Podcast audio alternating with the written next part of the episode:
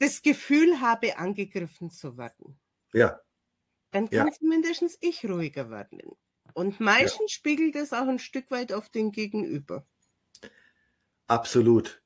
Ähm, also einer meiner Mitarbeitenden, der war jetzt ein Jahr in Indien bei Yupriandito und der macht das, das ist, der ist eigentlich Ingenieur gewesen, jetzt ist er Coach und äh,